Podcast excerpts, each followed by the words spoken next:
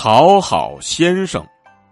这个典故呢，最早出自南朝刘宋刘义庆所著的《世说新语·言语》，讲的是发生在三国时期的一个故事。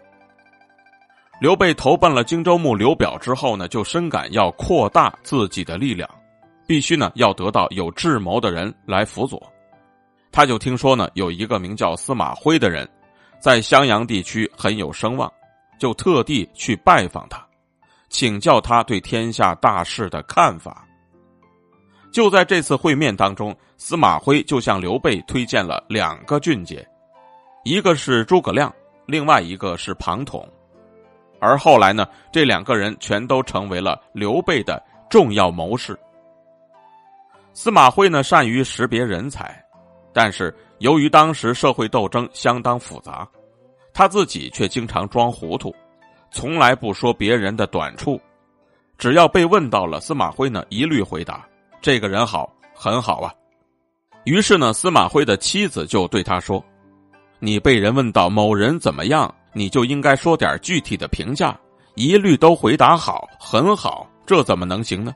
别人来问你，也不是想听你说，也不是想听你都说好，很好的呀。”而当司马徽听完了他妻子的话之后呢，马上就回答说：“你刚才说的话也很好，不管是好是歹，司马徽总是回答好，所以日子久了，他也就成为了好好先生。”有一天呢，他在路上碰到了一位熟人，那个人呢就问他近来身体是否安好，司马徽就回答说：“好。”又有一天呢，他的一个朋友来拜访他。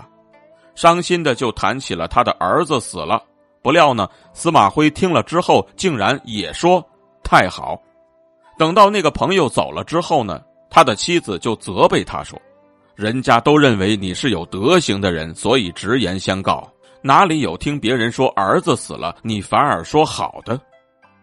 而这一次呢，当司马徽听完了他妻子的话之后，继续说道：“好啊，你的话也是太好。”他妻子听到司马徽这么说，被弄得哭笑不得。